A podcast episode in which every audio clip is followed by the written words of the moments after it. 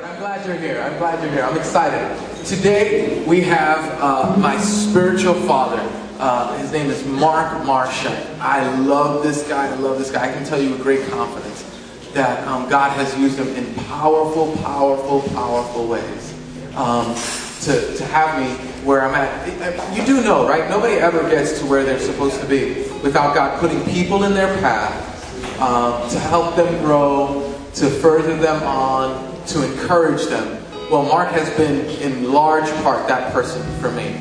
Now, when he comes up here, he'll tell you, brothers and sisters, it was Jesus who, yeah, yeah. And, and we all agree, but Jesus used him in a really powerful way um, to bless uh, this ministry and to bless me personally. So, um, Mark uh, is, uh, has been a missionary for 30, almost 40 years, right? Almost 40 years he's been a missionary. He's um, served in various different ways as a church planter, pastor, and now he leads pastors um, who plant churches and who lead churches in inner cities. And so he's been such a blessing, and he has a powerful word to share with us. So, would you give a rousing, excited, uh, Recovery House of Worship welcome to Pastor Mark Marchak.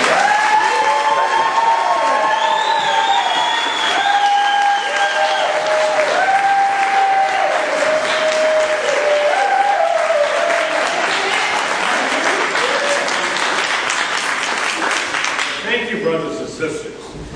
Uh, Edward's already given the disclaimer, so I won't repeat it. But, uh, it's, it's always great to be with you. As, as uh, Edward mentioned, uh, Reverend Cologne, what should I call you? Pastor Cologne. Uh, I call him Edward all the time. Uh, uh, mentioned, I've been a missionary for close to 40 years, and uh, actually my first, one of my first official acts as a missionary occurred right in this church. It was very different than it is today. It was up in the old uh, boardroom, if you know where that is, on the, on the uh, floor across from the Edmonds office. And that was almost 40 years ago. And I met with the, the pastors of the area that were sort of calling things together. And I met with them. It was my first time here. Uh, and uh, I just praise God for all that He's doing here and through you. Uh, this, when you're as old as I am and you're around long enough, you see how the Lord works in churches over decades. And what the Lord is doing here in this building has been dedicated to the Lord's service for what, almost a hundred and almost 200 years. In fact, I think it's over 200 years, or close to it. This, uh, not this building, but this church, uh, the First Baptist Church of Pierrepont Street. This building is the temple. But uh, uh, to see that the Lord is continuing to honor uh, His Word through the lives of His people that are dedicated to Him is such a blessing. And I just want you to know that you are such a blessing to me as I reflect on all that God has done and continues to do through you. This church has uh, the church that was here initially, which merged into uh, uh, what was then Lighthouse Baptist Church, uh, almost died. And to see how the Lord is blessing it just encourages my heart. So I, I always appreciate the invitation to come here about once a year and, and break the Word of God uh, to you. I think this is what the Lord wants us to understand this morning. The more you are like Jesus, the less the world respects you. The more you are like Jesus, the less the world tolerates you. The more you are like Jesus, the harder your life in this world becomes. Which leaves us with only two options, doesn't it? Either we live more like the world and less like Jesus and try to fit and have a comfortable life in this world. Or we accept Christ's call to pick up our cross, to follow Him, and live the hard life. I think, brothers and sisters, and I think you agree, Jesus calls us all as His disciples to live the hard life. Our text this morning is in uh, 1 Corinthians chapter 4, so I'd invite you to turn there. I think be on the board here, parts of it. We're not going to look at the entire chapter. Uh, we're going to be focusing on most of the first 16 verses. Uh, and I'll be looking at it at different times. But why don't you go ahead and stand with me as is your custom, and we'll read together or you'll listen as I read the first um, verses 6 and 7. We'll start with that. Verses 6 and 7 of 1 Corinthians chapter 4. Paul says there, Now, brothers and sisters, I've applied these things to myself and Apollos for your benefit, so that you may learn from us the meaning of the saying, Do not go beyond what is written.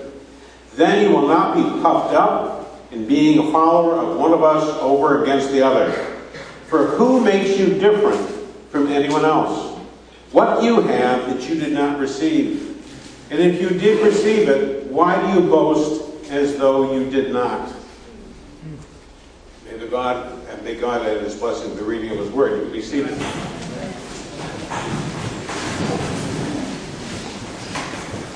You know that uh, the church at Corinth, read through Paul's letters, was a church with a lot of problems.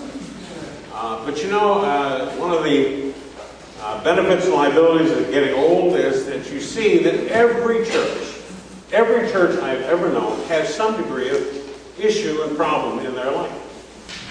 Not different here, not different in the church I'm a member of at Central Baptist in Manhattan. It's not true of any church. It's not untrue of any church. We all have issues. Corinth had more than its share of issues. And uh, one of them is identified here in the verses we just read, verses 6 and 7. Corinth had a chronic disease. They had a, a problem. They had an advanced case of what the old church fathers in church history would call hubris. That's a fancy word. Probably you haven't heard it before because it's mostly a Greek word. It's the Greek letters put into English. What is hubris? Well, that was a big problem in Corinth. Hubris is hard to define. It means pride, but it means more than pride. It means uh, arrogance, but it means more than arrogance. Augustine defined, uh, St. Augustine, one of the early fathers of the church, defined hubris as, uh, let me read it to you, as the love of one's own excellence.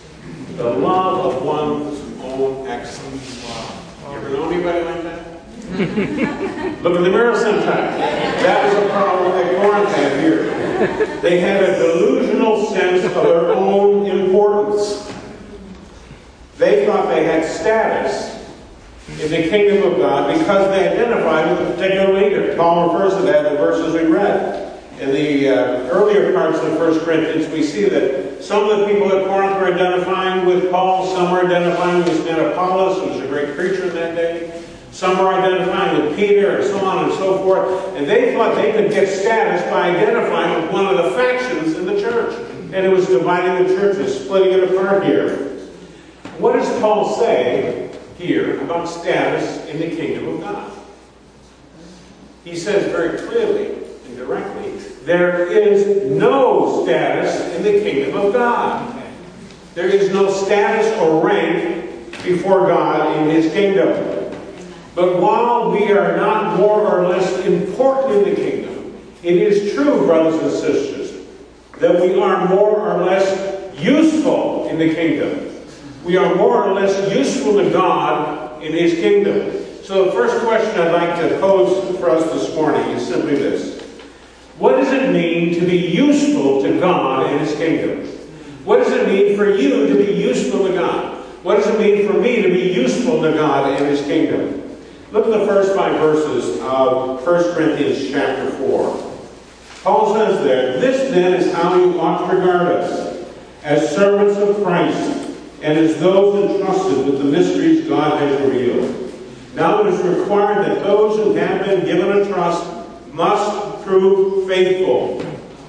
I care very little if I am judged by you or by any human court. Indeed, I do not even judge myself. My conscience is clear, but that does not make me innocent. It is the Lord who judges me. Therefore, judge nothing before the appointed time. Wait until the Lord comes. He will bring to light what is hidden in darkness and will expose the motives of the heart. At that time, each will receive their praise from God. How are we useful to God in His kingdom? Paul says here very clearly we are useful when we're servants when we're servants on a team of servants. Are you a servant, brother or sister, on a team of servants here? When I was a kid, a long time ago, I used to like to watch old Hercules movies. Guys like Gordon Scott, Steve Reeves, and all those guys you never heard. Uh, but usually in these Hercules movies, there'd be a scene of this big uh, galley ship that'd be floating down a river or a sea or something. And then there'd be these oars coming out of the ship. Ever see one of those? Yeah. There'd be a picture, a shot in the movie of the whole of the ship with these big burly guys chained together. They'd be pulling each two of them at on an oar. They'd be pulling that oar. Some guy in the back he'd beat the rhythm and they'd be pulling that. And as they pull that oar, they propel the ship down the river. Curiously enough, that's the word that Paul uses here for servant. It's not the word we would expect him to use, but that's the one he's using here. One of those guys pulling the oar on a ship. He says that's how we are useful to God in his kingdom. We're pulling an oar with our brothers and sisters. We're a servant on a team of servants. What does God say here? Something very important, verse 7. All we have is from where? And from who? From God. All we have is from God. Not not a product of our effort, our talents, our skill. All that we have is of God and from God. And our value, brothers and sisters, your value to God is not in your effort. Your value to God is not in your accomplishment. Your value to God is simply, as Paul says here, in your surrender to the call that He's placed in your life. Your faithfulness to what He's called you to do. And if you know Jesus Christ as Lord and Savior, then you have a call that God has put in your life. There's something specific He wants you to be doing in the life of this church and in His kingdom. Something very specific that He's gifted you and called you to do. And He's evaluating your usefulness not on what you accomplish, not how much effort you put into it, but how faithful you are in your surrender to the call that God has given Him, uh, given you. You see, God, as Paul says in verses 4 and 5, God understands your life from the inside out. We're all handicapped. We can only see each other from the outside in. No matter how close you are to somebody else, you can't penetrate beyond that barrier seeing from the outside in. Even uh, between a husband and wife, even Karen and I, my wife Karen is sitting over here next to Evan. Uh, as intimate as that can be, we still see each other from the outside in. Only God sees us from the inside out. Notice that Paul says you're very curious. He doesn't even understand himself as best as well as God understands him. Hmm. And, and so he says, I, I feel like I'm okay, but that doesn't mean I'm innocent. Only God knows that. And only God will judge my motives here. God understands us from the inside out. Even our own self-evaluation is limited. Only God knows if my service to Him is tainted by, by pride or by uh, jealousy or by anything. Only God knows if the service you're giving to Him is tainted by these various sins. And He will be the one who evaluates what that means. The Lord makes the final evaluation of our usefulness to Him and His kingdom. God evaluates our service, and that truth, that ultimately God will determine the usefulness of our service, that haunted Paul his entire ministry life. That shadowed him his entire ministry life. There's a, a very curious verse, uh, a few chapters on, in 1 Corinthians chapter 9. Let me read it to you.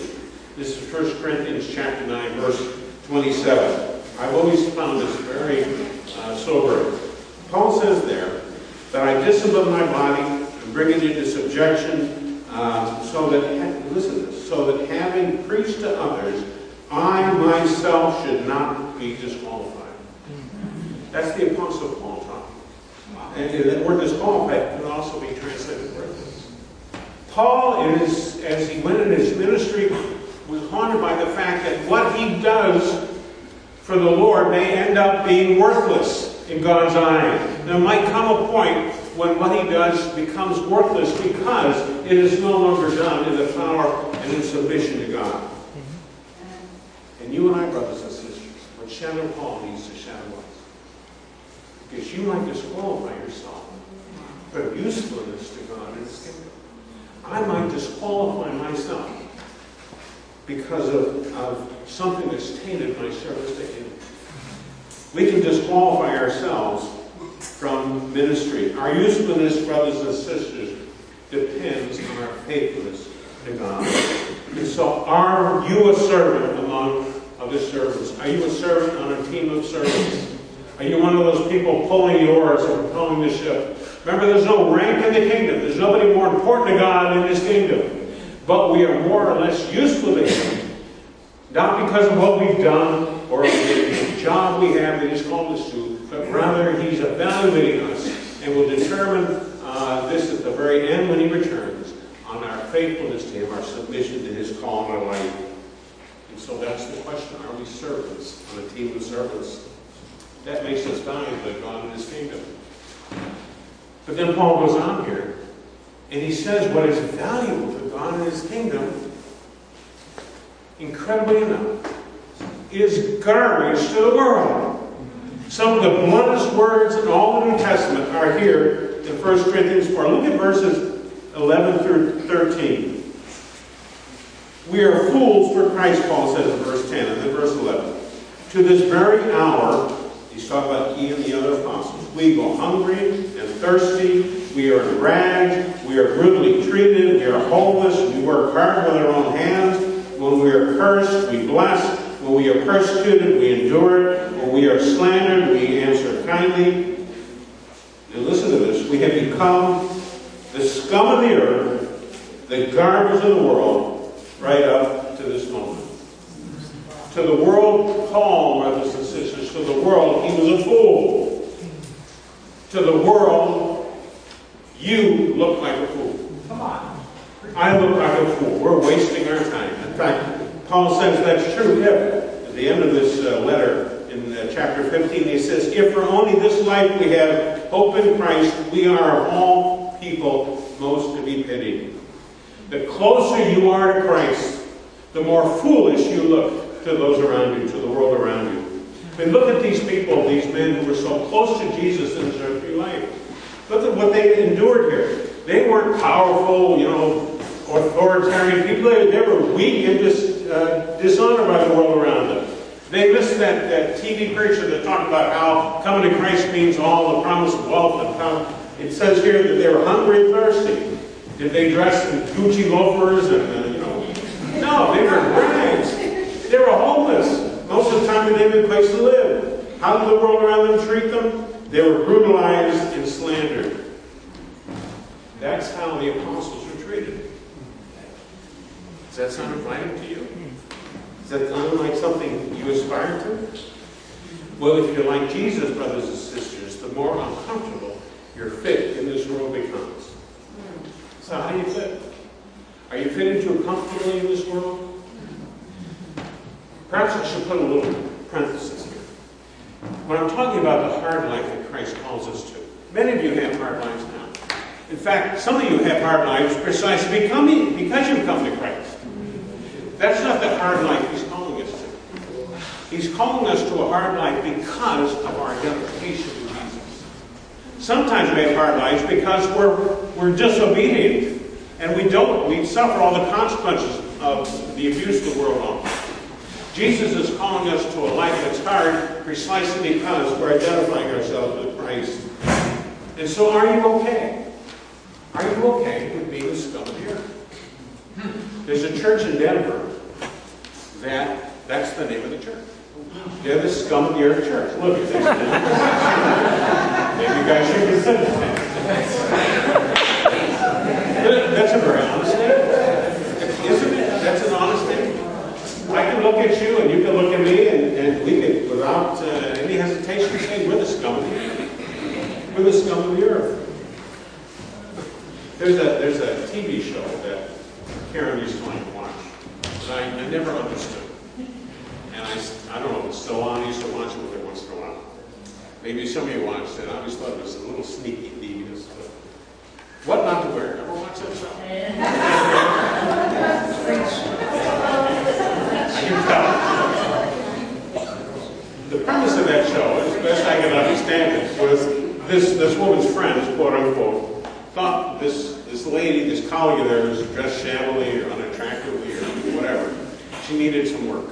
And so they would go behind her back, they'd get in touch with people in New York, get her out here, they'd give her a new wardrobe, right? Give her a new makeup job, a new hairstyle. At the end of the show, there'd be this big reveal. you know, here's, here's our colleague, was frumpy before and now she's. And I never understood the charm of that because it always seemed, boy, if my friends thought that about me, now I'm certainly not a fashion plate, and far from it. But I don't want you to keep telling me that. And so that was the premise of the show. What are you trying to do? You're trying to change this person's identity, right? At least outwardly. Isn't that what the world's trying to do to you? The world is trying to change your identity. The world doesn't want you be identified with Christ. They want you to be like them. They want you to carry their identity. So what labels are you wearing, brother and sister? What are the labels people putting on you? Because you know there's coming a time. I don't know when. If it's in the lifetime of us here, I don't know. But it certainly looks like it's approaching. There's coming a time when every label you now wear, every label except one, will be stripped away. And that one label will be Christian the label Christian. And then we will discover who truly is a Christian. There's some sobering words that Jesus shares with us in one of his last sermons, the Olivet Discourse, given to his disciples uh, not long before his own death. This is from Matthew 24.